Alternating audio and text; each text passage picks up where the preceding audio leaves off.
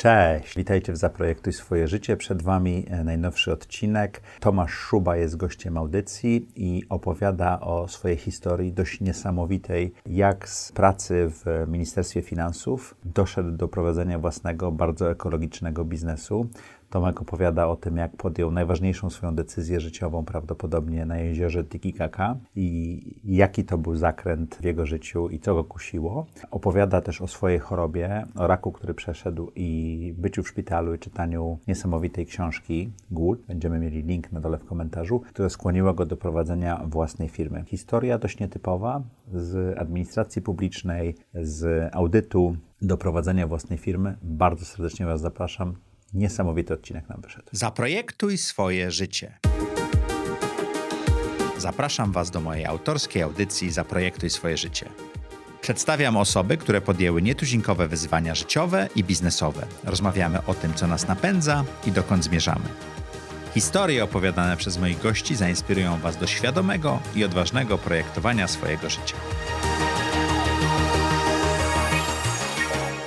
Cześć! Witajcie w kolejnym odcinku audycji Zaprojektuj swoje życie. Jak co tydzień w czwartek o czwartej zapraszamy dla Was interesujących gości, szukamy ciekawych tematów, próbujemy się wgłębić w nietypowe sytuacje. Jeżeli jesteście tutaj pierwszy raz, zapraszam Was bardzo serdecznie do zasubskrybowania, czy to na YouTubie, czy na Apple i Spotify, polubienia tego e, podcastu i tej audycji. Jeżeli spodoba Wam się ta rozmowa lub znajdziecie ciekawe e, powody, to komentujcie. Piszcie na Apple Podcast, piszcie na YouTubie. My bardzo chętnie odpowiadamy na Wasze komentarze. Jeżeli chcecie wspierać audycję Zaprojektuj swoje życie, zapraszamy Was na Patronite, patronite.pl łamane przez ETZ, gdzie możecie zostać patronem audycji. Zależnie od progu oferujemy Wam bardzo różne benefity. A dzisiejszym gościem jest Tomasz Szuba. Witamy Cię bardzo serdecznie. Dzień dobry. E, Tomku, tu masz bardzo... Cześć. Cześć, tak, tak, dostałem bardzo... Z tą ręką. Dostałem Nie, no fajnie, bardzo, fajnie. bardzo nietypowy feedback, że Mhm. z wielu źródeł, że to nie wychodzi, więc teraz mamy takie... Ale też głos ci się trochę zmienił przy tym cześć. Takie było cześć. Tak. Zalotne trochę.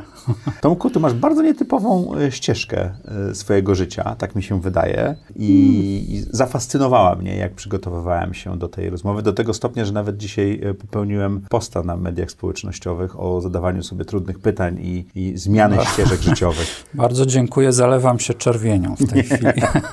Nie, nie jest aż tak źle dla tych, co słuchają. Ale opowiedz nam, jak wyglądało do tej pory projektowanie twojego życia? Tak jak robię sobie od czasu do czasu retro, retrospekcję e, swojego życia, no to nie, rzeczy się, mam wrażenie, zdarzały, tak? Znaczy nie, nie było w tym jakiegoś takiego wyraźnego elementu planowania, że przechodzę oto z punktu A Ale do dokonywałeś- punktu B, mam na to jakiś bardzo, bardzo taki ustrukturyzowany plan. Nie, raczej nie, chociaż takie elementy kluczowe, takie kamienie milowe, no pewnie, pew, pewnie jakieś tam były, tak? To, co było takim e, kamieniem milowym, najważniejszym dla od, ciebie? od, od czasów liceum byłem zafascynowany wyjściem jakby poza Polskę, tak?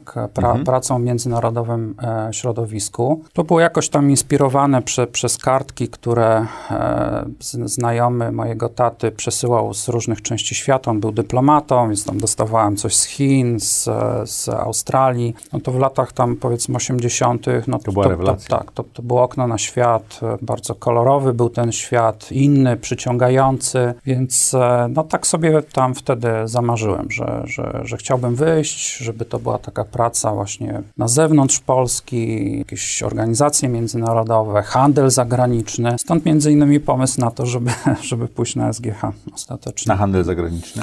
Handel zagraniczny, przy czym no, wtedy jak ja już e, poszedłem na te studia, no to były międzynarodowe stosunki e, gospodarcze i polityczne. Mhm.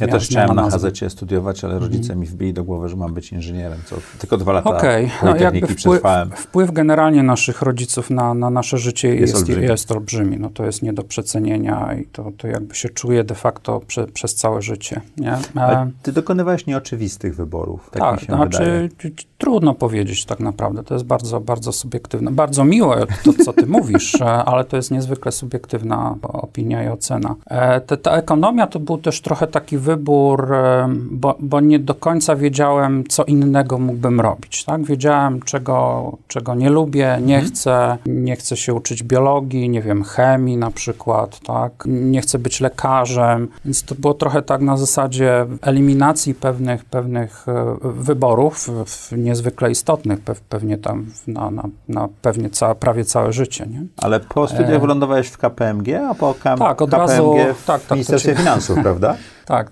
to KPMG to był ciekawy, ciekawy czas, krótki dosyć, bo tam mhm. wy, wytrzymałem kilka miesięcy. Może trzeba było zacisnąć zęby i, i, pracować dłużej, a byłbym teraz pewnie bogatym, niezależnym człowiekiem, tak jak moi koledzy, którzy jednak zostali w KPMG i teraz są tam partnerami. Nie? Ja jakby po kilku miesiącach stwierdziłem, że to audyt, liczenie bułek, to nie dla ciebie. siedzenie przy komputerze i liczenie czegoś w Excelu, to chyba nie do końca jest dla mnie. Tamta wtedy atmosfera też była specyficzna, bo przyjęto bardzo dużo młodych ludzi mhm. tuż po studiach. Nie taka jest formuła była, pewnie wciąż taka jest. Był miesiąc bardzo fajny taki, takich, takich szkoleń integracyjnych też mhm. i tam się świetnie bawiliśmy.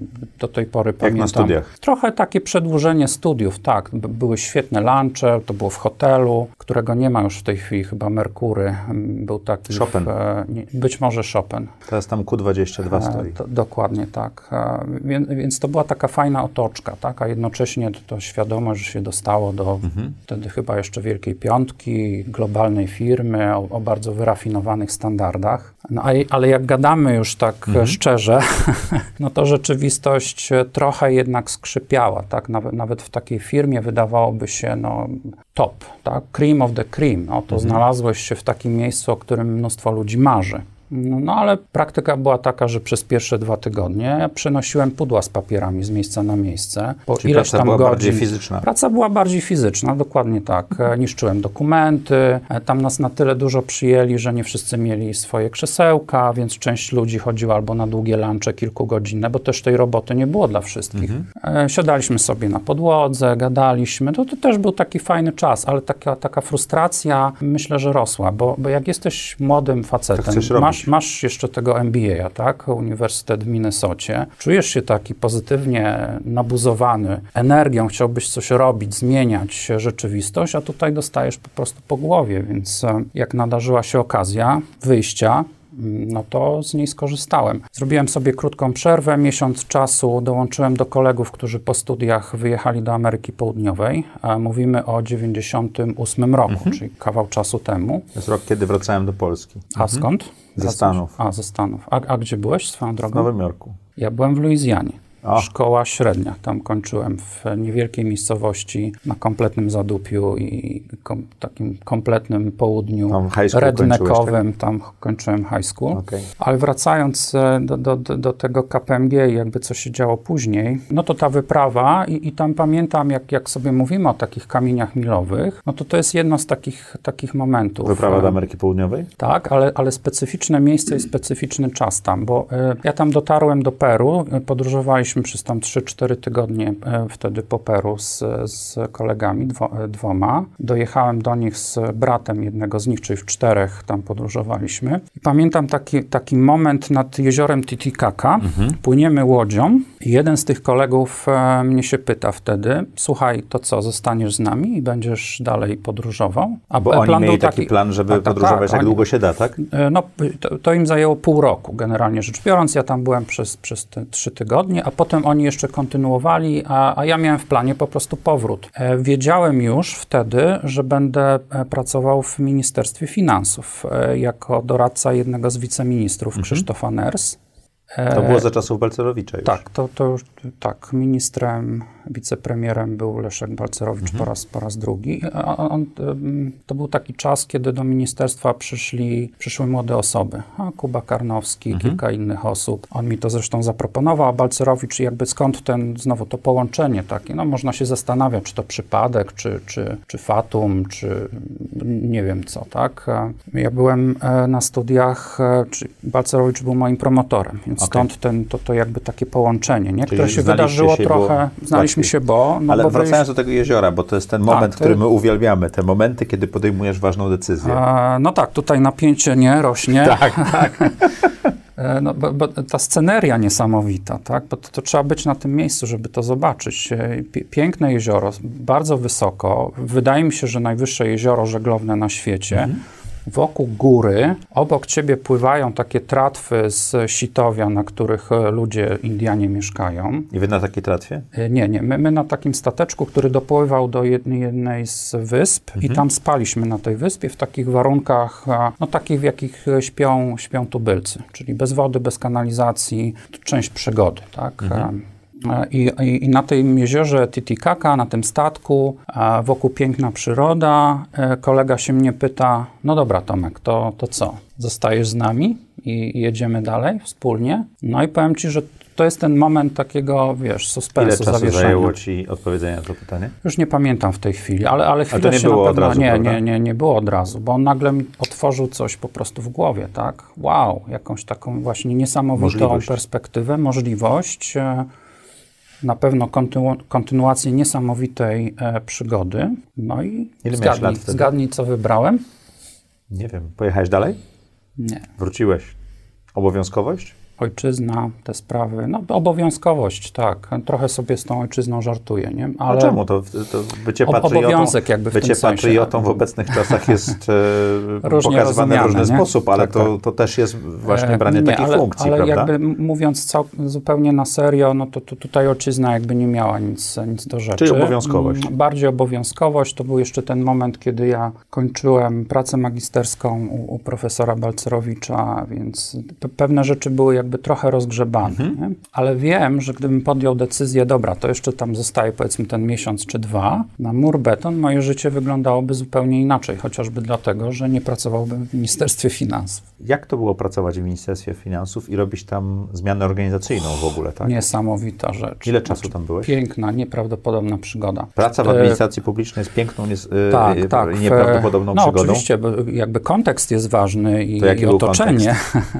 No to, to, był, to, był, to był moment, e, 98 rok, ja tam pracowałem przez 4 lata w sumie. Mhm, Do 2000... Po pierwsze Balcerowicz, który, który dla nas był magnesem niewątpliwym i absolutnym guru. A po drugie poczucie, że robimy i tutaj pojawia się ojczyzna, robimy coś dla kraju i to było bardzo, taka. bardzo takie, takie mocne. Sprawczość nie, współuczestnictwo w jakimś tam niewielkim zakresie. No bo oczywiście tam y, y, oczekiwania dotyczące młodego człowieka po studiach, który jest, e, no dobrze, formalnie doradcą, ale, ale de facto asystentem, który tam nosi papiery za, za ministrem, coś tam przygotowuje, nie? Mm, Ale czy to jest brane pod uwagę, czy nie, do końca też jakby nie wiadomo. Natomiast to, to niewątpliwie była taka, taka intelektualna przygoda, w której chodziło o, o coś więcej niż tylko o, o samą radość, bo, bo gdyby to rzeczywiście chodziło o samą radość, to pewnie, no, pewnie ostatecznie zostałbym e, w tym Peru i i dalej byśmy podróżowali. Czego nauczyły cię 4 lata pracy w ministerstwie?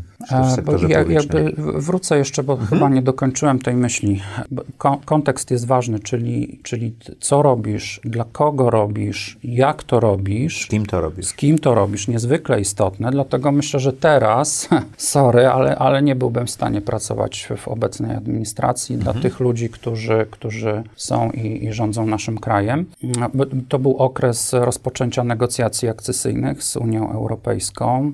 Brałem udział w pracach, nie wiem, Funduszu Kościelnego na przykład.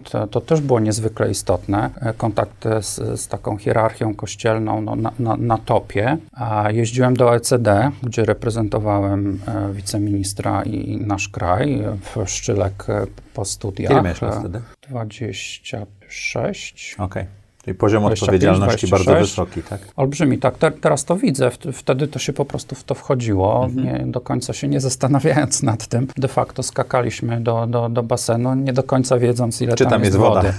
No, i, i- w ten sposób trochę uczyliśmy się nie pływać no, w takim jakby no, po, Ekstremalnym. pozytywnym też e, sensie. Mhm. Nie, nie, nie lać wodę, tylko, tylko no, starać się też em, spełniać wysokie oczekiwania. Czego nauczyła cię ta praca? Na pewno pobudziła wyobraźnię, bo elementem tej, tej, tej pracy po, po dwóch latach e, było, i to mi da, dawało nie, niesamowitą satysfakcję, to było coś, co wymyśliłem sam. W dużym stopniu przeprowadziłem w, w zespole. Wymyśliliśmy reformę strukturalną Ministerstwa Finansów. Taką reformę, która zmienia procesy, która w, wpływa na, na produkt, na, na też zdefiniowanie tego produktu, która schodzi na poziom e, misji, wizji, strategii. I to planu. udało Ci się przeprowadzić w ministerstwie? Udało się przeprowadzić e, do poziomu napisania raportu, takiej Okej. diagnozy. Zdobyliśmy wtedy pieniądze z, ze Stanów Zjednoczonych na przeprowadzenie takiego audytu. To miał być pierwszy krok, określenie status quo, co działa, co nie działa. Elementem tej analizy to, to był benchmark, czyli porównanie tego, co jest w tej chwili w Ministerstwie Finansów, Do do, tego, krajów? co powinno być, do innych krajów, sektora publicznego, prywatnego. De facto pomysł był taki, żeby z ministerstwa zrobić coś na, na, na modłę e, korporacji, żeby to nie była taka struktura biurokratyczna, XIX-wieczna. A czy udało Ci się zrobić kolejny Ma- krok, czyli Maxa wdrożyć to? Mhm. Webera, taka, taka administracja pruska, nie? gdzie tam papiery e, krążą z dziesiątkami pieczątek, rozsypana jest odpowiedzialność. e, Ale w korporacjach też jest A rozsypana tak, to o tym, o tym się do- dowiem też później. Taki element, no to, to było to, to KPMG, gdzie tam było no po prostu chaos, tak, zarządzanie poprzez, poprzez chaos na wielu poziomach. To, to jest chyba jakiś taki ko- kolejna rzecz, która w jakimś tam stopniu mnie wyróżnia. To jest, to jest dążenie do poukładania pewnych rzeczy. Ogarniasz chaos. Staram się ogarnąć chaos. Im jestem starszy, tym mam większy dystans trochę do tego, bo, bo chyba tak do końca chaos nie jest ogarnialny, nie? Mm, a- Ale też jest jak, jakieś Ale piękno można w go, można go ukierunkować, prawda? Można go ukierunkować, można go trochę przykryć, nie? gdzieś tam pod, pod dywan go zamieść i na przykład udawać, że go nie ma, ale w którymś momencie on wybucha na przykład z większą Siłą. Z większą siłą więc, e, no, ale to wszystko zależy od Po sytuacji. Ministerstwie Finansów wylądowałeś w Banku Światowym, a potem jeszcze miałeś przygodę, czy też doświadczenie w kolejnych firmach Wielkiej Czwórki, bo tam był i Mhm. Andersen, i Deloitte. To były takie zamierzone kroki, czy to były takie eksperymentowanie? Powiedziałbym, że to było wykorzystanie okazji. O, a to bardzo ważne w planowaniu swojego życia i projektowaniu. No tak, tylko że to jest ten element zaskoczenia, bo to jest coś, czego do końca nie jesteś w stanie chyba jednak zaplanować. Bo bardzo często mówimy o tym, i to jest takie, taka metafora, którą ja lubię w audycji, że ważnym w projektowaniu swojego życia, że jest, żeby budować ten most z tego, co spływa w dół rzeki. Do- Nie, nie czekać na te przęsła, które przyjadą z fabryki. Tak, tylko, tylko musisz pewne rzeczy wyłapać, nie? Musisz Czyli je musi być otwarty. E, To jak trochę dostrzegałeś takie rzeczy i, i opowiedz, co to były za kroki? Bank Światowy był zupełnie nieoczekiwaną sprawą. A to przyszła po propozycja do Ministerstwie ciebie? Finansów przyszła propozycja do mnie. Po, poprzez kontakty wcześniejsze w ramach mojej pracy w Ministerstwie Mhm. Finansów. Ktoś się po prostu odezwał i powiedział, słuchaj, jest taki projekt, wydaje mi się, że wtedy w Kirgistanie, chciałbyś pojechać? No i tu, tu już nie było mm, mówienia o tym, że zastanawiałem się nad tym. Nie, mówię, wow, super, tak, Bo to jest kolejna jeździć- przygoda. Twoim Bo- bo- motywacją było jeżdżenie po świecie, prawda? Dokładnie tak. Jak wyglądał projekt w Kirgistanie? Czego Bardzo egzotyczne, egzotyczne miejsce. On trwał mniej więcej miesiąc, potem jeszcze wracałem na, I na, to było, na to kolejny było inny mniej niż projekt 10 lat po odłączeniu się tej republiki i stworzeniu kraju, Mhm, prawda? Tak, tak, to, to, była, to była świeża sprawa. e, To była jedna z w ogóle z biedniejszych republik e, Związku. Zawsze. Radzieckiego. To, by, to były piękne góry, Tien Shan, to, to, to byli pasterze, to był Biszkek, czyli stolica, trochę stworzona w taki, taki sowiecki sposób z prostymi ulicami, bloczyskami e, i, i świetni ludzie, z którymi no, jakby nie, Długo tam niesamowicie? E, to, to był niesamowity kontakt. Miesiąc na jednym projekcie i potem z jakąś tam przerwą na, na, na kolejnym projekcie też, też w Kirgistanie w ramach, e, w ramach Banku Światowego. E, swoj, swoją drogą, przepraszam, to teraz się okazało, jakbyś tam na Facebooku widziałem, że szefowa mojego projektu z, z ramienia Kirgistanu, Elmira Ibrahimowa, kandydowała na prezydenta Wow. Kirgistanu. Wy, wybory są, wydaje mi się, w styczniu e, przyszłego roku, a post był o tym, że niestety wycofuje się z, z kampanii. No, jakby znowu prze, przez przypadek albo los tak zrządził, że, że na takich projektach poznaje się niesamowitych ludzi. To jest A wielka przygoda. Wracając do Tikikaki i tego Kirgistanu, czym Mhm. się różni takie podróżowanie dla przyjemności od takiego, no poniekąd podróżowania e, na projektach e, Mhm. realizowanych dla Banku Światowego, czy też innych firm? E, E, no, przedsmak miałem w Stanach Zjednoczonych. Tam gdzieś z, z tego południa Luizjany podróżowałem w różne Po- po- miejsca. po- to miałem 18 lat wtedy. Od nie- południa Luizjany i. Kirgistan ci się e, kojarzyły? No tak, bo, bo one łączą się w tym ciągu jakby podróżowania po świecie Aha. trochę, poznawania różnych rzeczy, poznawania różnych ludzi, więc, więc tam też e, zupełnie bez respektu dla, dla wielkiego kraju Mhm. jeździłem po prostu w różne miejsca, pociągiem, W Stanach. e, takim wiel, wielką ciężarówką Mhm. w Stanach, e, latałem i tak dalej. Wykorzystywałem okazję, żeby różne rze, rze- rzeczy i miejsca tam, tam oglądać. To czego nauczył um, cię Kirgistan? Okej, to przepraszam jeszcze, bo to Tak? wróćmy do poprzedniego pytania, póki je jeszcze pamiętam, e, czyli Mhm. jak się różnią te podróże. Mm, e, Czy po, po pierwsze, nigdy nie podróżowałem i, i nie będę podróżował w wycieczce, która jest przez kogoś zorganizowana. No, czyli tam pakują nas w samolot albo w busa, jedziemy i oglądamy. Dlaczego? Nie, to, to, to, to za- zawsze to robiłem sam. Nawet w tych, tych egzotycznych latach 90. pod koniec, kiedy planowaliśmy wyprawę do Peru, gdzie, gdzie internetu nie było, nie było telefonów komórkowych i tak dalej, albo dopiero jakby startowały, więc, więc to było zupełnie inne planowanie. Tak? Kupowało się Lony Planet, kupowało się mapy, siedziałeś nad tym, po prostu analizowałeś, tak? a, a już będąc tam na miejscu, no to w elastyczny sposób też jakoś się tam reagowało na sytuację. Nie, nie, nie jestem w stanie, to znaczy to, to jakby to, to duża część fanu po prostu z tego gdzieś e, ula- ulatuje. No. To jest wszystko jakby zorganizowane dla ciebie. A jak pracujesz e, na projekcie Mhm. w Kirgistanie, to też jest to e, sposób poznawania tej kultury? Najlepszy możliwy. Lepszy niż Nigdy taka nie podróż. jesteś, nigdy nie będziesz tubylcem, zawsze to będzie jakaś tam bariera, nie? Mhm.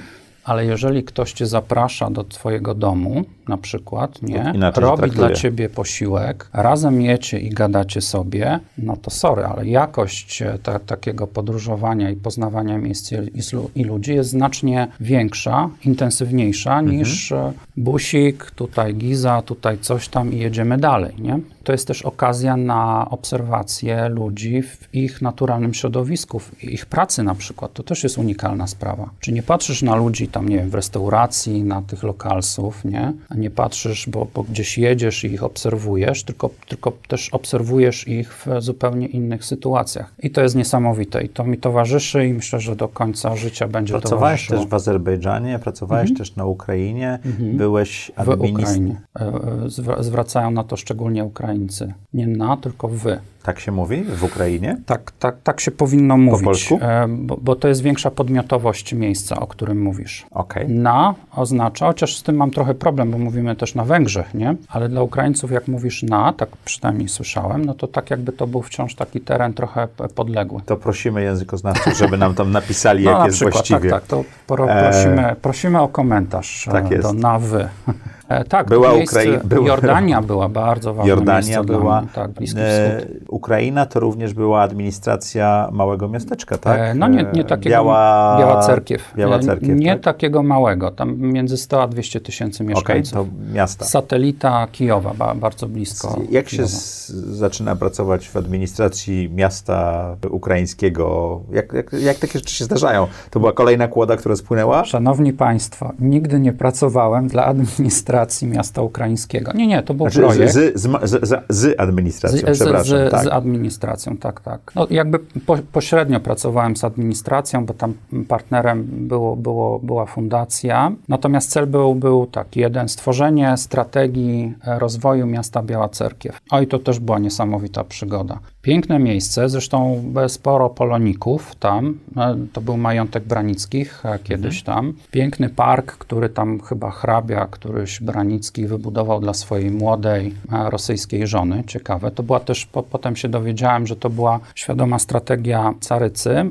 Katarzyny, żeby młode e, rosyjskie szlachcianki wrzeniać w, w duże rodziny. szlacheckie rodziny i poprzez to rus- rusyfikować. W tym przypadku było odwrotnie. Ona pisała listy po polsku do, do swoich synów. Piękny park, piękny pałac, ko, kościół, ten, ten bia, biała cerkiew, no to, de facto biały kościół. E, bardzo ciekawa też historia z II wojny światowej. E, gdzieś tam słyszałem, że to było jedno z niewielu, albo może w ogóle jedno e, jedyne miejsce w czasie II wojny światowej, kiedy pastor niemiecki i ksiądz katolicki, którzy służyli w Wehrmachcie, wysłali oficjalne pismo do dowództwa, którym proszą o to, żeby oszczędzić dzieci żydowskie, które były zamknięte w szkole i czekały na egzekucję. Jedyny, mam wrażenie, z, znowu prosimy tutaj o być może korektę, ale to, to co usłyszałem tam, tam na miejscu, jedyny tak, taki, taki, taki moment, moment w historii, kiedy ktoś po prostu w jakimś stopniu po stronie niemieckiej stanął w taki bardzo wyraźny i oficjalny sposób, nie zabijajcie tych dzieci. Nie? Czyli ty będąc w tych miejscach bardzo też poznawałeś historię tych miejsc. No tak, tak siłą rzeczy mm, poznaję się tą historię, bo, bo, rozmawia się z ludźmi, czasami się to weryfikuje, czasami nie. To, to jest bardzo fajne, to jest, to jest proces poznawania miejsca, a on trwa. W Białej Cerkwi na przykład masz, masz pomnik Chmielnickiego, gdzie po ukraińsku jest napisane walczył przeciwko polskim ciemiężycielom. No bo to jest ich perspektywa, tak? To, to, to jest dokładnie tak, to jest, to jest ich perspektywa. My nie mieliśmy kolonii swoich w Afryce, nie? Mieliśmy te kolonie gdzieś tam no, bardziej na wschodzie. E, Norman Davis napisał, że gdyby to była Rzeczpospolita Trojga Narodów, to być może by by się nie rozpadła, tak? Zrobiliśmy tak, Rzeczpospolitą tak. dwojga narodów, w sensie przodkowie tak zrobili i tak to zadziałało. Tak, no tak, zresztą no, to jest kolejny tak, taki moment w historii. Chmielnicki równie dobrze mógłby walczyć po stronie polskiej przeciwko e, Rosji, tak. tak? Ale, ale podjął jakby wtedy inną, inną decyzję. Także jakby no, to pokazuje koloryt. I bardzo ciekawe też w Białej Cerkwi było to, jak spora część ludzi, którzy tam mieszkają, nie było zaprzeczenia tej polskości. Bardzo ciekawy wątek. Oni mówili, że Branicki był nasz. To nie był jakiś tam Polak z nie wiadomo skąd, który nas, nas ciemiężył. I, I, pokazywali różne rzeczy związane z, tym, z tymi Branickimi mhm. i mówili, nie no, on jest stąd, on jest nasz, tak? A tam nie było polskość, ukraińskość i tak dalej, tak? Pe pewnie było jakby siłą rzeczy, nie? No ale teraz z tej perspektywy jakby współczesnej, wow, to jest ten efekt wow, który cię spotyka w różnych miejscach. Mówię Zupełnie się, nieoczekiwane. Mówiłeś o Jordanii, że też było ciekawie, tak? Bar bardzo, bardzo ciekawie. To rozwiń no. słowo ciekawie. A, no bo to był Bliski Wschód. Ja jestem w ogóle zakochany w Bliskim Wschodzie. Zresztą e, Sławek Muturi, którego tutaj gościłeś. Mhm. Kilka e, razy super mówca, bardzo fajnie się z nim gada, fajnie też jakby przy tym, przy tym wygląda i, i, i mówi mądre rzeczy. Mój były szef z Andersena, swoją drogą. Sławek, pozdrawiam. Ten projekt trwał prawie rok. Polski Andersen wygrał międzynarodowy przetarg na stworzenie dokumentów, e, serii dokumentów strategicznych, które dotyczyłyby e-government, czyli przekształcenia takiego tradycyjnego rządu. Mówi, o, tak? dokładnie. No jesteś z Dela, to wiesz lepiej ode mnie. Nie? czyli, czyli informatyzacja usług publicznych i rządowych w niewielkim kraju, takim jak, jak Jordania. A czemu polski e, oddział akurat to wygrał? A, bo napisaliśmy bardzo dobrą ofertę. Aha, rozumiem. My, no, no jeden, z, jeden z kolegów był głównym e, autorem, Marcin. E, bardzo, bardzo mądry, mądry facet. On to wszystko po, poskładał do kupy. Niesamowita przygoda, tak? No bo, bo znowu, wyjeżdżasz na ileś tam miesięcy, to nie jest wyjazd znowu na tydzień w autobusie. Nie, nie, nie jesteś zamknięty w hotelu, tam, tylko masz zamknięty. interakcję z ludźmi, tak? Dokładnie tak. Z, z najróżniejszymi ludźmi, tak. Z rządem, z e, ludźmi na ulicy, z palestyńskimi taksówkarzami, z, z jakby całym tym kolorytem e, Bliskiego Wschodu, z, z jedzeniem, zapachami, pięknymi zamkami, zabytkami, niesamowitą przyrodą. To, to było to był miks nieprawdopodobny, tak? To, to, to, to kolejna jakby przygoda. i, I, znowu, te, te rzeczy się trochę jakby wydarzają, tak? No bo, tak. ja bo jak, nie, z perspektywy jakbym pomyślał chwilę wcześniej, że będę w Andersenie i będę robił taki projekt, no to w ogóle jakbyś mi powiedział, nie? Jakbyś był taką Maciejową wróżką, to, to, nie bym nie uwierzył. Nie, to zupełnie po, poza, poza wyobraźnią. Jak mówisz o tych kolorytach fantazja. i tych innych rzeczach, mi się przypomniały mhm. dwa takie doświadczenia w moim życiu. Jedno, jak siedziałem w, w restauracji prawie, że na pustyni e, na Bliskim Wschodzie, o 23 zaczęło się robić coraz goręcej. Czyli nie robi się chłodniej w nocy, tylko zaczął wiać mm. wia, wiatr mm. z, ten. I tam temperatura zmieniła się o 8-10 stopni, do tego stopnia, że musi, musieliśmy się rozbierać, bo mm. im, im, później, mm. tym robiło się cieplej, tak? Mm. A drugie było w Stanach, jak przyjechałem i po burzy w Polsce robi się chłodno. W Nowym Jorku po burzy robi się tak, jeszcze bardziej tak, duszno, tak? Tak, tak. tak. w Luizjanie z pewnością tak oczywiście. tak samo. No, tam było, tam było wilgotno i gorąco. Ale słuchaj, bo mnie fascynuje to. Pracowałeś e, w trzech firmach z Wielkiej Czwórki, czy z Wielkiej Piątki -hmm. wtedy. Co się stało, że nie zostałeś? Że ta, że ta kariera cię nie Hmm. skusiła? Bo tak, e, zacząłem w Andersenie i to też jest pokłosie... Jeszcze KPMG przedtem e, było, tak? KPMG, dokładnie. Natomiast e, Andersen po tych projektach Banku Światowego, to, to też jest to, jest to połączenie z tym, co robiłem wcześniej, czyli projekt dla Ministerstwa Finansów, Mhm. bo to ostatecznie Andersen był tą firmą, która realizowała projekt Mhm. we współpracy jakby z, z nami, częścią pracowników. I jakby tam poznałem Sławka Muturi, Mhm. E, w którymś momencie, jak tam, no, nie pamiętam, czy to on dał sygnał, czy ja się do niego zgłosiłem, mówiąc, słuchaj, no to może tam, to, to jak zrobiliśmy w ministerstwie, to może inne ministerstwa i administracja będzie trochę bardziej otwarta na, na tego typu projekty, to może to róbmy w, w ramach Andersena. E, I dołączyłeś. E, I, i, I wtedy dołączyłem i wtedy wydarzył się, bo to już było w trakcie, jakby ja dołączyłem, a ta oferta chyba już została złożona, wy- wygraliśmy, no i, i pojechałem e, do Jordanii. Potem jeszcze już nie pracując w e, Andersenie i w Deloitte, e, tylko na własny rachunek, e, wróciłem do Jordanii i robiliśmy tam wspólnie z kolegą Jordańczykiem inny zupełnie projekt, ale to już jakby na własną, na własną rękę. Czemu się nie skusiło zo- pozostanie w, w Wielkiej Czwórce? Roz, rozmawiamy otwarcie. No, i- i- tak mam nadzieję. Pozostałem wywalony. Okej, to też się zdarza w Deloitte'a. życiu. Tak, ja to, znaczy... A jak to odebrałeś? No, bardzo bolesne, jak cię wywalają z roboty, to zawsze jest To bolesne. był nie? pierwszy raz, jak tak ci się wydarzyło? Nie, to był, wydaje mi się, że to był drugi, tak, takie, bo to jest w jakimś stopniu ekstremalne doświadczenie, Mhm. nie? Szczególnie jak nie jesteś na to przygotowany. Tak? E, trochę tak, bie, bierze ci to jakby z zaskoczenia. E, nie, to był drugi raz. E, Raz był, zostałem wyrzucony z projektu, e, z, e, który był realizowany z pieniędzy Banku Światowego.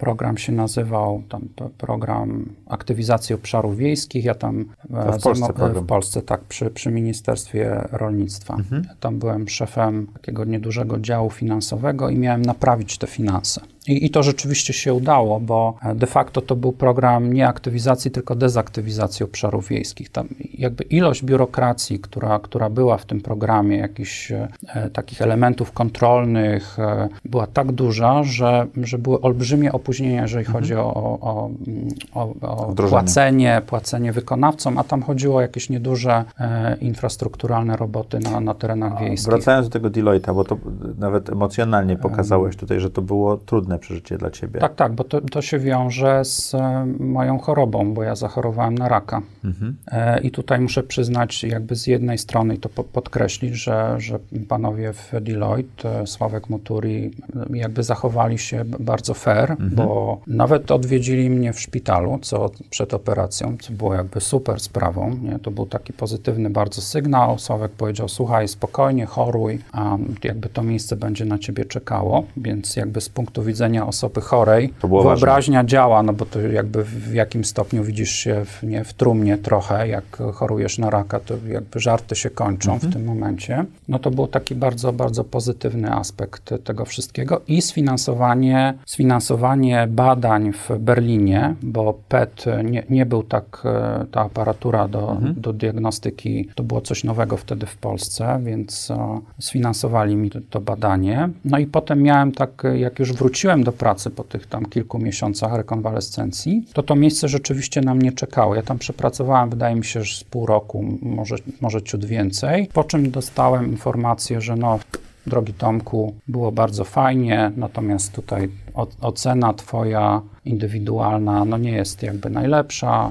bardzo ci dziękujemy. Jeszcze możesz przez jakiś czas, nie, nie musisz świadczyć pracy, możesz chodzić, to też był ten pozytywny jakby aspekt tego wszystkiego, że wciąż mi pozwolono przez kilka miesięcy de facto pobierać wynagrodzenie nie robiąc nic, no ale efekt końcowy był taki, Że że, musiałem się spakować i, i musiałem jakby stamtąd, stamtąd wyjść, więc... em, Jak sobie z tym poradziłeś? Bo to były, po pierwsze, wyszedłeś z choroby, mhm. bardzo trudnej, e, a po drugie, no trochę zmienił się twój światopogląd z tym związany, a po trzecie, Hmm. prawdopodobnie, no nagle musisz szukać siebie na nowo, prawda? Znaczy niewątpliwie świat się zmienia, jakby twoja perspektywa i jakby ten strach, który, który, który wciąż, wciąż e, w jakim stopniu cały czas mi towarzyszy To jak się zmienił zdrowie. twój świat przez chorobę? Jedna z, e, myślę, ciekawszych takich obserwacji była taka, że jest taki moment bardzo dużej mobilizacji, bo to jest normalne, że człowiek chce żyć, mobilizuje się, jest taka deklaracja składana przed, przed sobą, że warto to życie zmienić w różnych aspektach, mhm. przede wszystkim jakościowych, nie?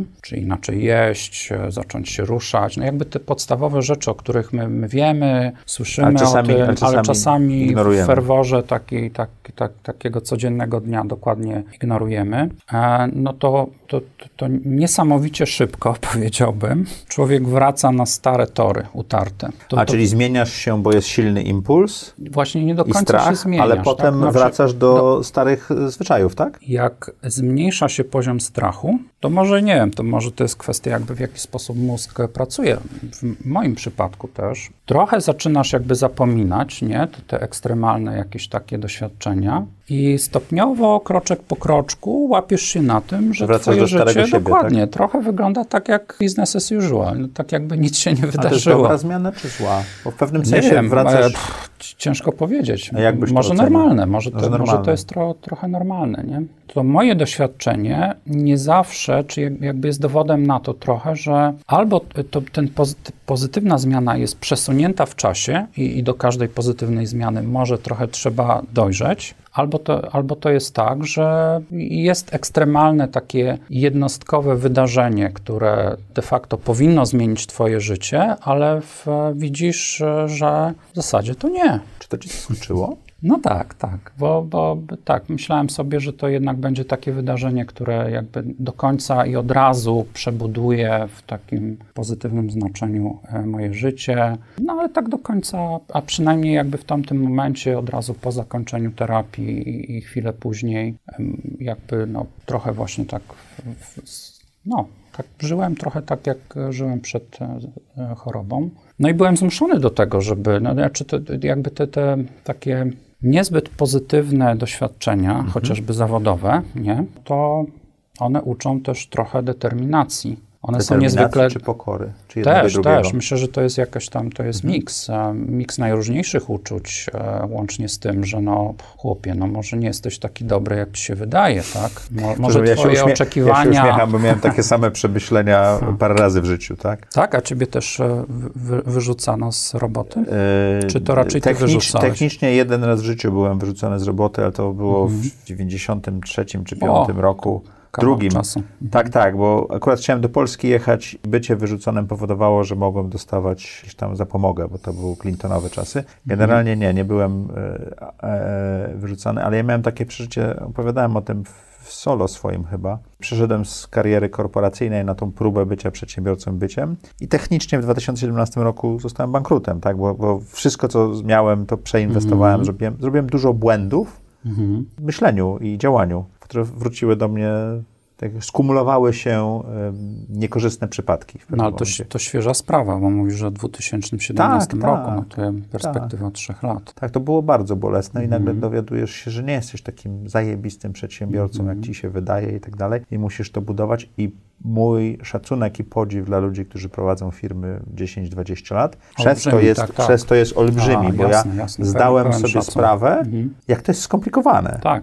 tak. Jak się pracuje w firmie, mhm. która już ma działające procesy, to dba się o wycinek te, tego mhm. wszystkiego. Jak prowadzi się przedsiębiorstwo, zaraz przejdziemy płynnie do Twojego przedsiębiorstwa, to jednak odpowiadasz za wszystko, za 360 stopni ogarniania tego chaosu, o którym Ty mhm. wspominałeś. Więc chciałem zapytać, bo od trzech lat, trzech lat prowadzisz niesamowity biznes. Nie nazwałbym go chyba startupem, bo to jest biznes. A, Czy...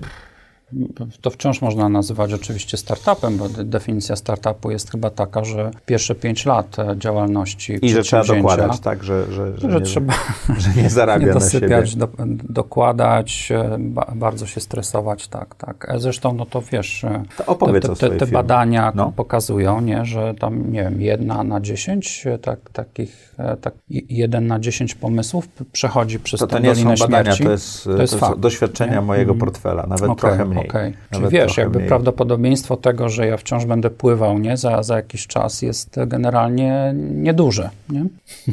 Chociaż bardzo jest, chciałbym. I to jest, to jest to ta pokora i, i, to, co, co cię nauczyło, że możesz na to też spojrzeć. A czy wiesz, to, no tak, tak. Ale też determinacja.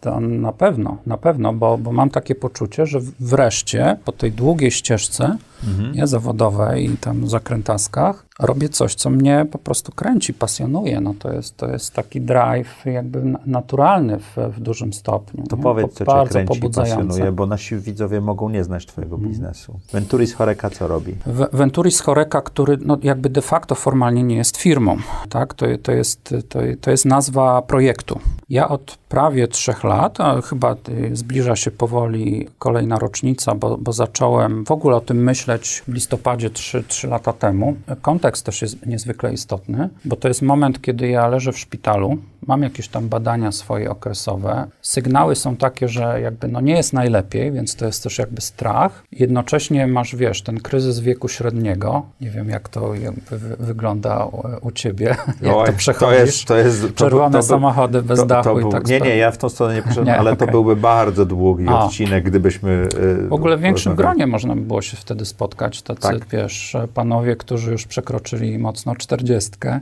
chociaż ty nie wyglądasz. Ja, ja już jestem po 50. E, ja to... nagrywam co mhm. roku taki solowy odcinek. Już dwa razy to zrobiłem. Myślę, że w przyszłym roku może być właśnie o tym, bo już nabieram też pewnej perspektywy do tych uczuć i tych decyzji, które podjąłem Bo wtedy. my powinniśmy występować już pewnie trochę jako tacy, wiesz, mędrcy, nie? Którzy przeżyli swoje, ileś tam Śmiem, kilkadziesiąt lat. że są mądrzejsi i, i dość, bardziej doświadczeni ludzie ode mnie e, na no, tym no. świecie.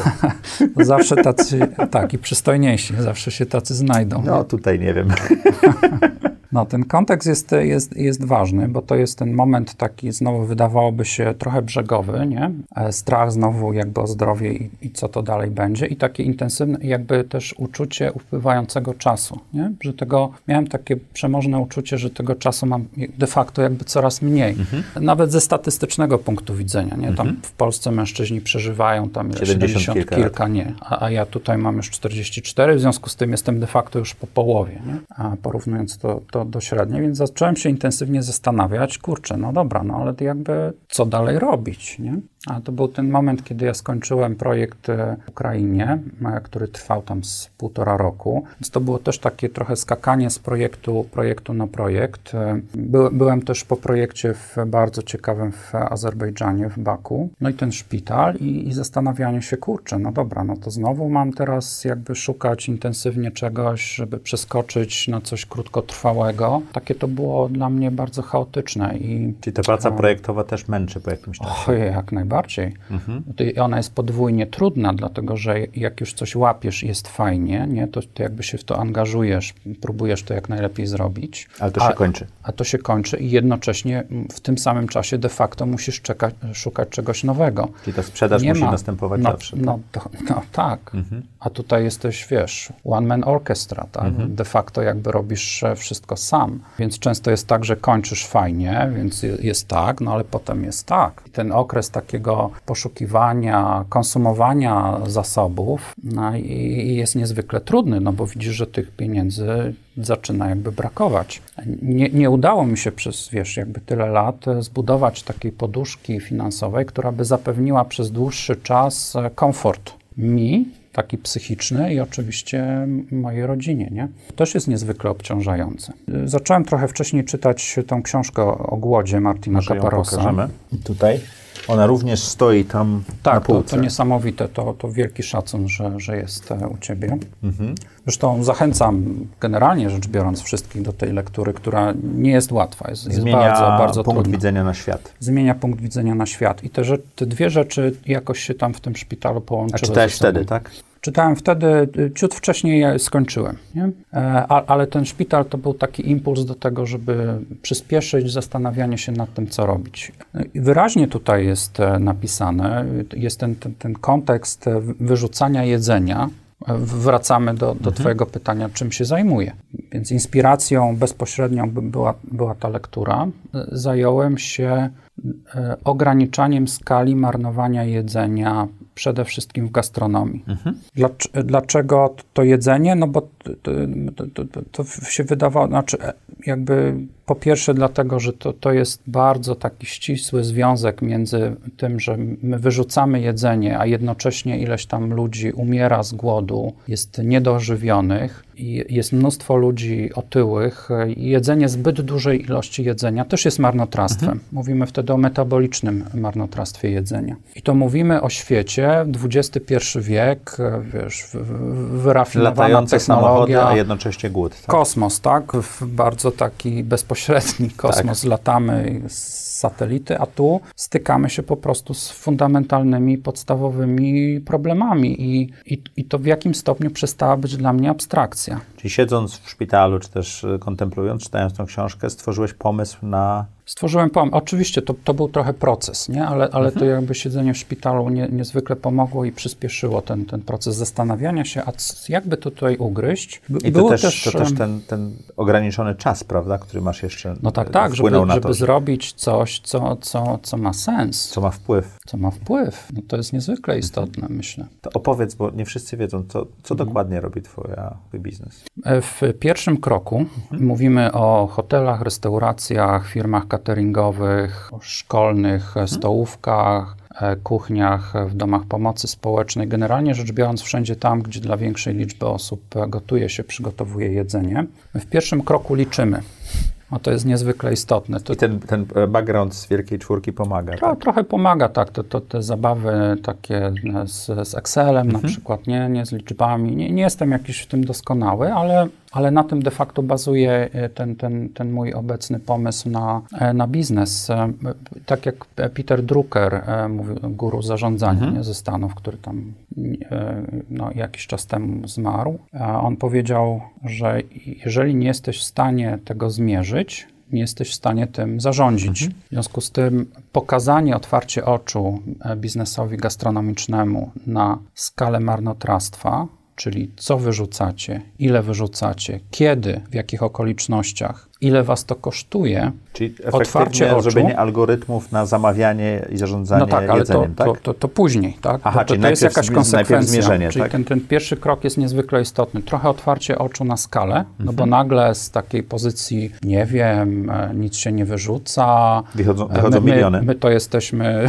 fabryką Toyoty, u nas nic się nie wyrzuca, zero marnotrawstwa. Przechodzi się na poziom konkretu i okazuje się, że te kilogramy i złotówki, no to, to są dziesiątki ton przetworzonego jedzenia w skali średniej wielkości hotelu w centrum Warszawy, które przeliczają się na konkretne złotówki. Tam policzyliśmy w tym hotelu, wyszło nam, że półtora miliona złotych, taka prognoza w skali roku, to jest Rocznie koszt. Tak. zmarnowanego jest e, Jedzenia. jedzenia. Nie, nie mówimy o, je, o, ta- o takim jedzeniu, które się wyrzuca, bo to jest element e, e, Czyli jedzenie, obróbki. które zostało zamówione i niezużyte. Tak, które zostało kupione przez e, ludzi, Mhm. przetworzone, kupione przez ludzi, wydane na bufety i nie zostało zjedzone. 70 tysięcy kilogramów w skali hotelu, który ma 340 pokojów. My tu mamy hotel za oknami, do Sheraton. którego codziennie podjeżdżają śmieciarki. Nawet teraz, kiedy nie działa, tak? dziwię się, byliśmy w Sheratonie w Sopocie. Tam też, tam też mierzyliśmy. Czyli w pierwszym kroku pokazujemy, słuchajcie, no to,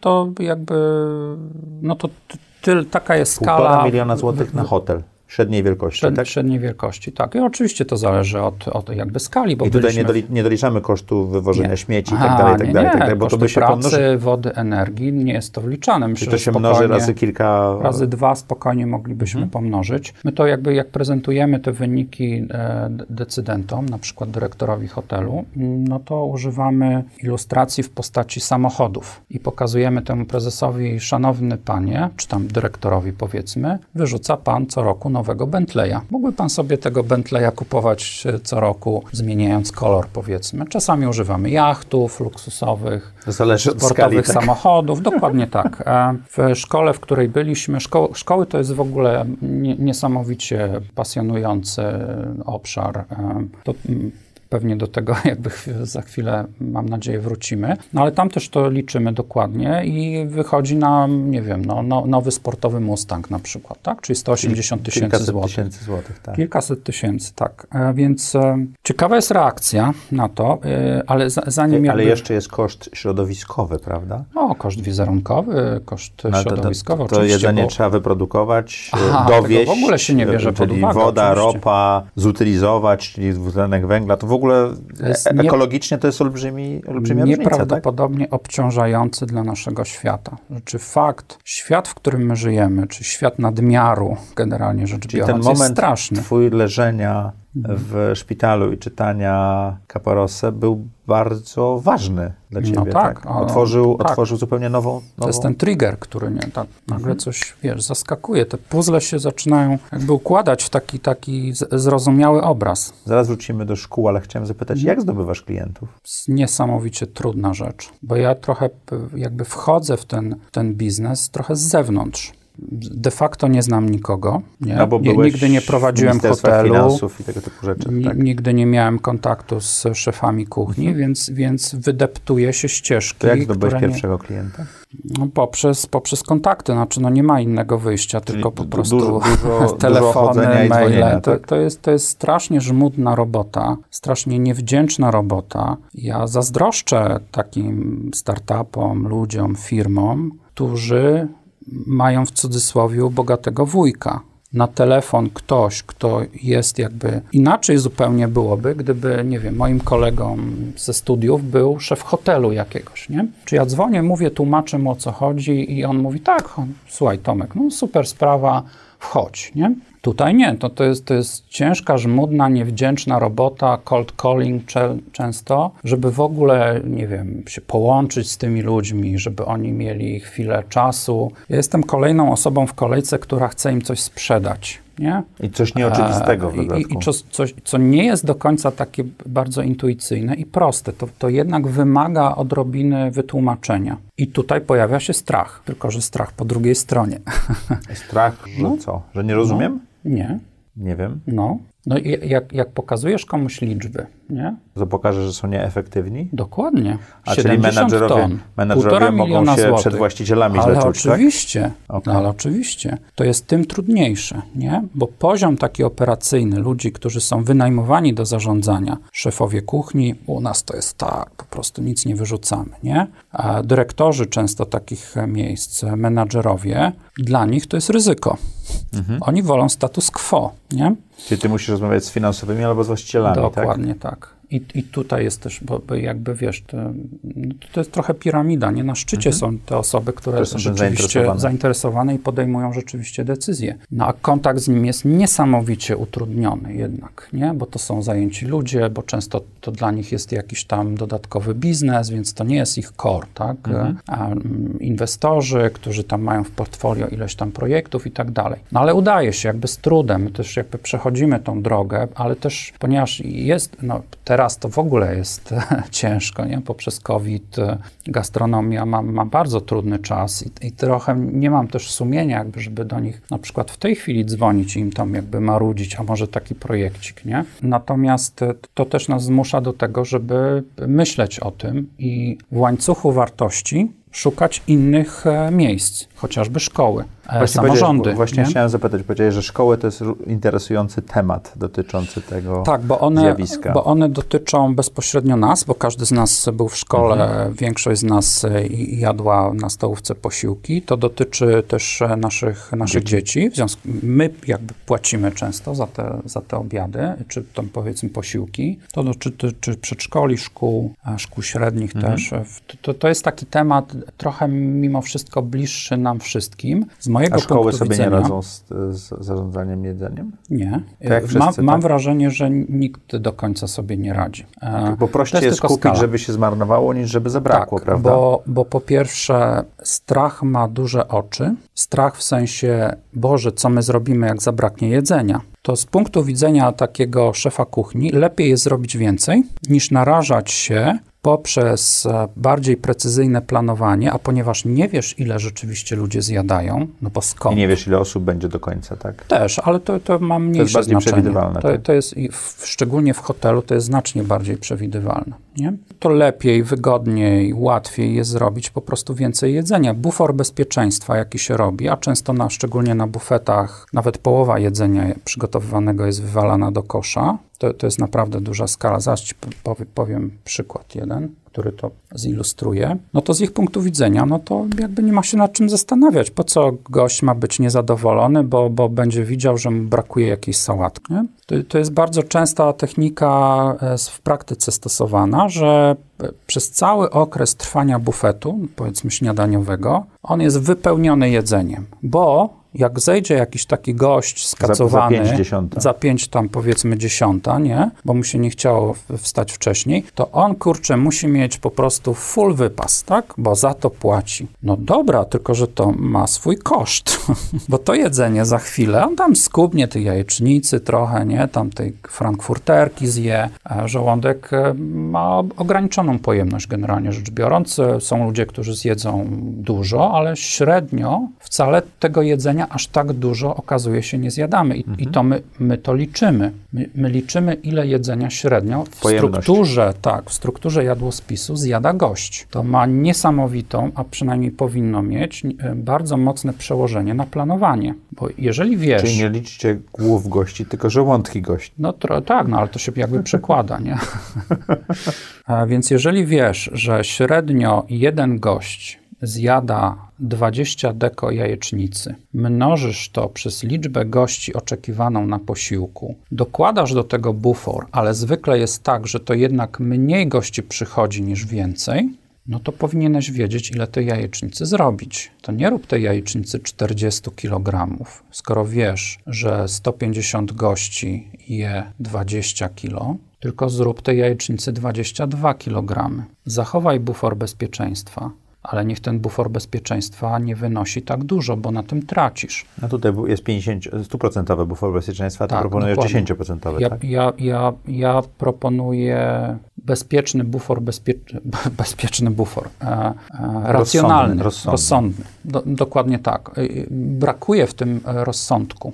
Nie? A to wynika z tego, że planowanie, które w tej chwili jest, jest e, kompletnie nie, nieefektywne, nieoptymalne i bazuje na założeniach, które my podważamy, czyli pokazujemy rzeczywiście, ile i co jest zjadane przez, przez gości. I często to jest tak, że to jest e, rzeczywiście połowa tego, co jest e, e, faktycznie przygotowywana przez kuchnię. Więc kuchnia traci, Codziennie, czy biznes. Co rano. No skala robi różnicę w gastronomii, bo na tym jednym żołądku, nie? Nawet jeżeli to będzie 10-20 deko jedzenia za dużo, razy liczba żołądków, razy liczba dni w skali roku, nagle 70 ton, tak? Półtora miliona złotych w, sa w samym koszcie surowca. Więc a, postulujemy a, a przez... Około 3 milionów pewno w wszystkich innych kosztach, tak mówiłeś. Dokładnie, dokładnie. Więc skala jest niesamowita. Reakcja często jest taka, że no okej, okay, a to nawet, pokazuje... jak zrobisz, nawet jak zrobisz takie badanie, tak, to, nie, to tak. zmiany nie są wdrażane? Albo są, tylko już poza nami. E, mieliśmy taki jeden przypadek, kiedy byliśmy w hotelu i my to robimy, na, jakby pomaga nam system informatyczny. Mhm. Właściciel zobaczył, na czym polega ten system i w trakcie projektu nam podziękował. Powiedział, wie pan, panowie, ja już to sobie sam zrobię. Nie? Więc różne rzeczy się też jakby zdarzają. My też płacimy trochę jakby to, to frycowe. Ale y, tworzysz biznes, więc uczysz się, jak do tego podejść, prawda? Tak, tak, jasne, jasne. No jakby ta nauka w tym sensie jest, jest e, dosyć, dosyć A jak bolesna czasami. rozwój tego, tego, tej firmy? No, te, teraz jest tak, że w dużym stopniu on się finansuje już sam, po, okay. poprzez projekty, które się generuje. Natomiast był taki okres półtora roku, może ciut dłużej, kiedy no, wydawałem swoje oszczędności i, i, i kolegi oszczędności, tak. Mhm. Więc to też jest taki bolesny, bolesny moment, no bo, no bo to są twoje pieniądze, tak, wydajesz, nie masz bogatego wujka, fundusze inwestycyjne nie stoją w kolejce, żeby ci tam tą, tą, ten milion złotych, 250 tysięcy euro e, przekazać na, na przyspieszenie rozwoju i musisz kombinować, nie? To jest, e, no to jest albo, albo płyń, albo toń, no, no to trochę na tej zasadzie Rozumiem, że wybraliście Trudno. płyń. Wciąż, wciąż tak, wciąż jesteśmy zdeterminowani i, ja również w tym, żeby, żeby płynąć dalej. I, i w, tak, w takiej wersji jakby minimalistycznej, powiedzmy tak. Ja nie mam oczekiwania, żeby właśnie tym Bentleyem mhm. sobie jeździć i tam do Biedronki, nie podjeżdżać po, po chlebek codziennie rano albo latać prywatnym odrzutowcem. Plan minimum jest taki, żeby to było sympatyczne, takie w miarę stabilne też finansowo życie ale też, żeby robić coś dobrego, prawda? Dokładnie, to, to, to, to nie zniknie, to, to będzie ten, ta, ta motywacja, myślę, że znacznie silniejsza, silniejsza niż, niż jakiekolwiek finanse i, i satysfakcja, że mimo trudności, mimo tego, że jesteśmy takim trochę wciąż no-name'em, ludzie nas nie do końca kojarzą, nie? to, to wciąż udaje się robić co, coś nowego i coś fajnego. Przykładem są szkoły, e, coraz częściej samorządy, no bo to są kwestie e, też pieniędzy publicznych, często dofinansowywania tych posiłków e, przez, przez budżety rządowe.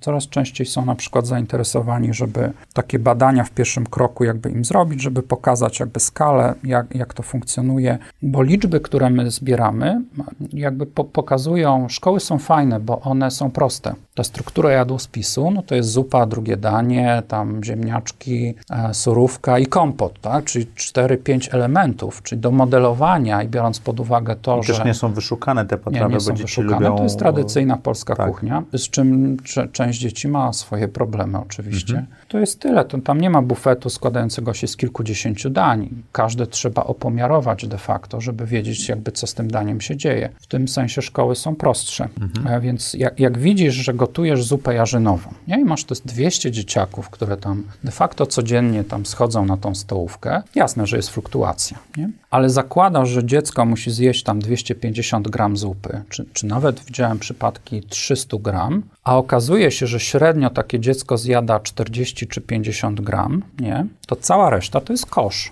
No to znowu niepotrzebnie kupiony surowiec, dodana do tego woda, energia, praca ludzi, para idzie w gwizdek de facto. Nie? Więc my im to pokazujemy i mówimy, słuchajcie, no dobra, no, ale ta jarzynowa, wasze dzieciaki zjadają 15 kg. Wy robicie tego 30, nie? Czy tam 40 powiedzmy. No na Boga, no nie róbcie tego. Zróbcie 17, 18, miejcie ten bufor bezpieczeństwa na wypadek jakby jakiś żarłoczny jaś przyszedł i wziął, nie? Dwie, dwie dokładki, ale mając te liczby, jesteś w stanie lepiej zaplanować tą jarzynową, jeżeli ona się pojawi w kolejnym posiłku.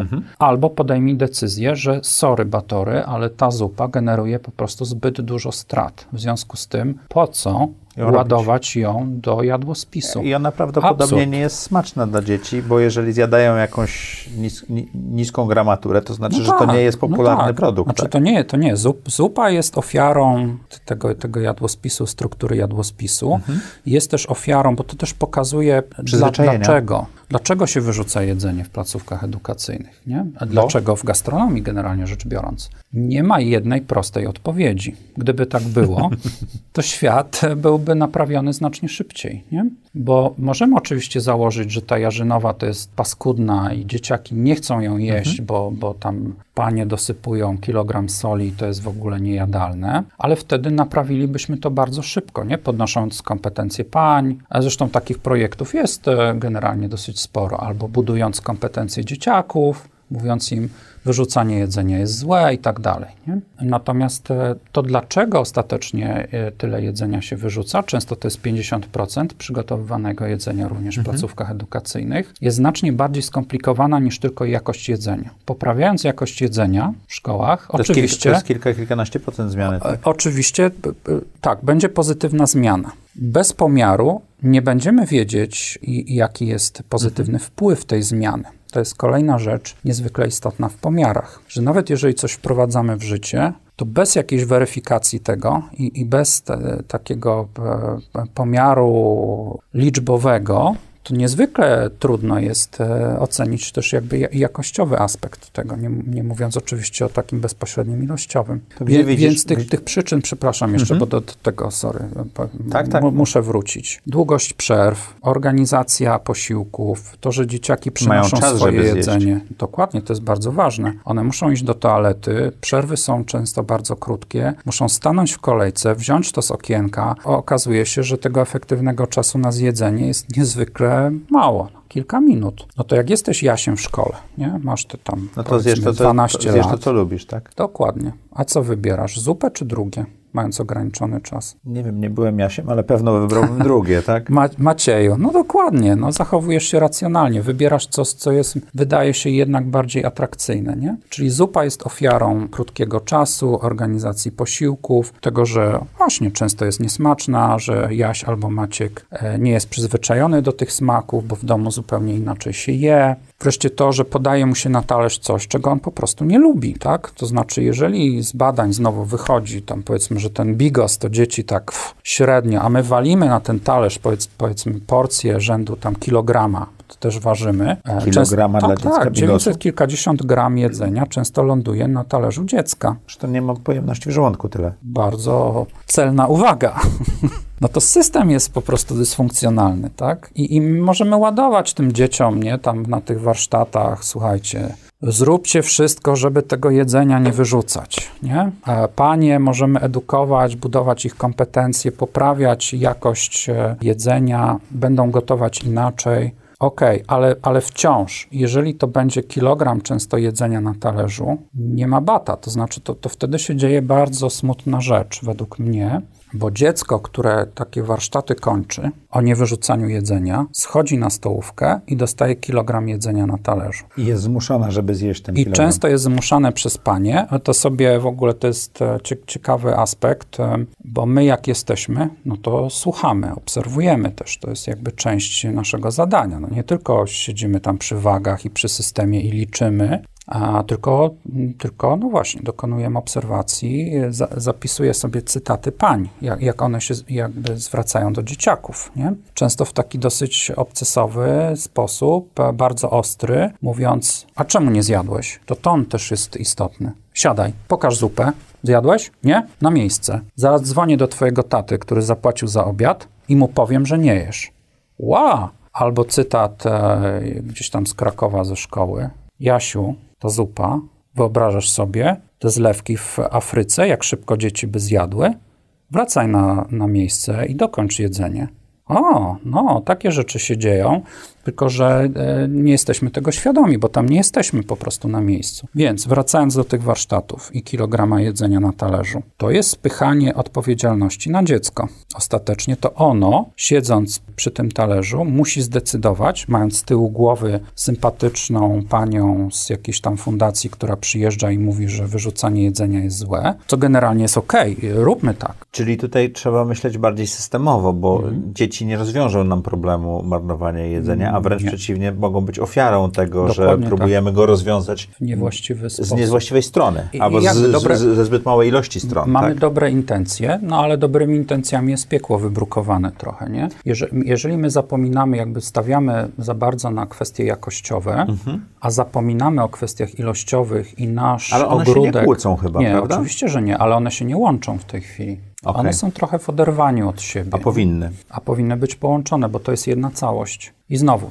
jakby tylko stawiając na kwestie jakościowe, budowanie świadomości, budowanie kompetencji pań w kuchni, nie? I ten, ten kilogram jedzenia na talerzu, no to ostatecznie dziecko decyduje, czy to zje, czy nie. I, i tu jest ta pułapka i, i, to, i, to, i, i to jest ten kontekst mówienia o ofierze, dlatego, że to ma z tyłu głowy, że, je, że e, wyrzucanie jedzenia jest złe, w związku z tym będzie presja, myślę, może być na to, żeby jeść więcej niż to dziecko może i powinno i mhm. potrzebuje, no bo nie powinniśmy zostawiać resztek na talerzach, a jednocześnie dziecko nie wie, że jeżeli ono je więcej niż potrzebuje, to też marnujemy jedzenie. Podawajmy tego jedzenia tyle, ile dziecko chce i potrzebuje zjeść. E, jeżeli głodne damy mu, dziecko zje. Głodne dziecko zje. No tak. Ja, ja A jeżeli ja, nie mam, chce jeść... Ja mam czteroletnie bliźnięta i to mm. są takie momenty, że potrafią okay, zjeść no. dwa talerze, a są takie e, momenty, że tak. nie zjedzą jednej trzeciej z talerza, tak? Tak i, i wtedy według mnie, bo oczywiście nie jestem psychologiem liczymy tutaj na, na Państwa uwagi, no to, to, to, jest, to jest pewien dylemat, czy pozwolić dziecku nie zjeść, konsekwencją tego będzie, że może chodzić głodny, czy dziecko zmuszać do jedzenia w sposób pośredni poprzez warsztaty i bezpośredni poprzez presję pań na stołówce. To zostawiamy to pytanie do naszych słuchaczy i widzów. Słuchaj, intrygujemy jedna rzecz, bo jak robicie te badania, to nie jest tak, że właściciele również patrzą na marnowanie jedzenia poprzez kradzież i tego typu rzeczy, to w ogóle nie jest, to nie wychodzi, jak no, tak wiesz, w, w, w, frody w Mówię, gastronomii. Mówimy to, o to dużej jest, gastronomii to, to jest, to jest, to jest no, jakby powszedniość, tak? Aha. Bo Czyli te badania również stop... pomagają właścicielom na zwrócenie w, w jakim stopniu tak, natomiast my nikogo nie łapiemy jakby na gorącym uczynku. Na, no to nie o to chodzi, prawda? Nie, nie o to chodzi, bo, bo to znowu, to znaczy to wtedy nasz partner się tym bardziej usztywnia, mhm. nie chce. Ostatecznie to nie, nie gadamy cały czas z, z inwestorem czy właścicielem. W którymś momencie i tak schodzimy do kuchni i gadamy już z tym poziomem operacyjnym. Często szefem kuchni, który no, do nas jest e, nastawiony no, niezbyt, myślę, często pozytywnie. Nie? No bo, bo wchodzisz w jego procesy. Trochę jest jestem takim Próbujesz audytem. organizować jego chaos, tak? E, pokazuję mu pewne rzeczy i jakby zderzenie się z tym je, jest rzeczą e, generalnie rzecz biorąc dosyć trudną dla osoby, żeby, to przyjąć nie, do siebie. Nie? Jakby nikt nie lubi być i to znowu, nie, nie, robimy to naprawdę, staramy się robić miękko, nie, nie, nie, nie epatować też tymi dziesiątkami ton w koszu na śmieci, raczej przedstawiać to jako szansa na naprawę niż zagrożenie status quo. Natomiast w praktyce to oznacza, że wasze procesy powinny być przebudowane że nie jest dysfunkcjonalna, e, jest dysfunkcjonalne planowanie. Robicie niepotrzebnie za dużo jedzenia. I tutaj być może w, wkraczamy w ten taki no, trudny jakby argument i aspekt fraudów, czyli świadomego nadużywania systemu dla celów takich no, jakby swoich, prywatnych, mhm. tak? Bo jednocześnie robi jedzenie, jednocześnie robi zamówienia, a jest trochę poza kontrolą, oprócz tego, że tam ten wskaźnik taki podstawowy wskaźnik trzymać, tak. efektywności, tak. czyli food cost, powinien być na jakimś tam akceptowalnym poziomie, no to jest e, no to jest duże pole do, do świadomych albo nieświadomych e, nadużyć. Szczególnie, że jak, jak badamy, wszystkie te systemy posowskie, które są w tej chwili, które tam po, powinny te kwestie jakby regulować, pokazywać. Nie mają takiego modułu? niektóre z nich e, mają, natomiast e, to i tak jakby właściwe wykorzystanie jest, jest ważniejsze niż, niż sam fakt jakby posiadania modułu albo nie. Natomiast one na przykład automatycznie ściągają z magazynów towar w taki wirtualny sposób na bazie zamówienia. Okay. I one bazują, te systemy obecne, na założeniu, które według mnie jest błędne. Założenie jest takie, że wszyscy i zawsze gotują zgodnie z recepturami. W praktyce nie spotkałem jeszcze żadnego miejsca przez te trzy lata, żeby ktoś gotował zgodnie z recepturą. Czyli jak jest receptura na danie w danym hotelu, które zawsze powinno wyglądać tak samo, to ono jednak ma w praktyce wariacje. Ma, ma wariacje, tak. I mniejszy oczywiście problem jest z daniami à la carte. Większy problem jest z dużymi bufetami, gdzie tego jedzenia jest często naprawdę dużo. To są mhm. dziesiątki, jak nie setki kilogramów. Twój model biznesowy, ty y, dzielisz się tymi oszczędnościami z y, tymi zakładami gastronomicznymi, czy to, czy to są raczej opłaty za wasze usługi? To są raczej opłaty za, za nasze mhm. usługi. Um, ustalamy sobie pewien zakres, to są pomiary, to są e, też analizy A to wynika z waszego wyboru, czy wyboru waszych klientów, że oni no, wolą w ten sposób płacić? To raczej wynika z wyboru naszych klientów, mhm. czyli wolą nam zapłacić, niż dzielić się z nami e, success fee. Bo nigdy nie wiadomo, jak duża to, ta oszczędność będzie, tak? Pewnie tak. Z, z, drugiej strony dla nas to jest też trudniejsze, bo to, bo to my ostatecznie podejmujemy ryzyko e, mhm. e, polegające na tym, że e, ktoś, dla kogo robimy projekt, e, może nam po prostu nie zapłacić tego success fee. Bardzo Ci dziękuję za tą rozmowę. Jak to z dzień w czwartek o czwartej, zapraszamy dla Was interesujących gości. Dzisiejszym gościem był Tomasz Szuba.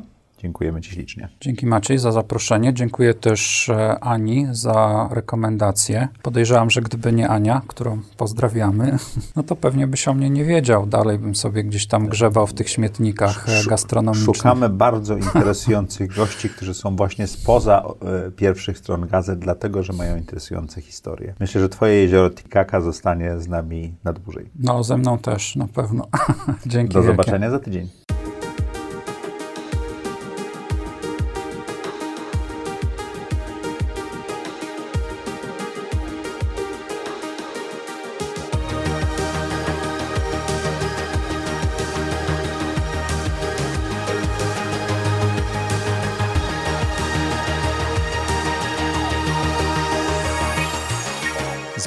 Zaprojektuj swoje życie.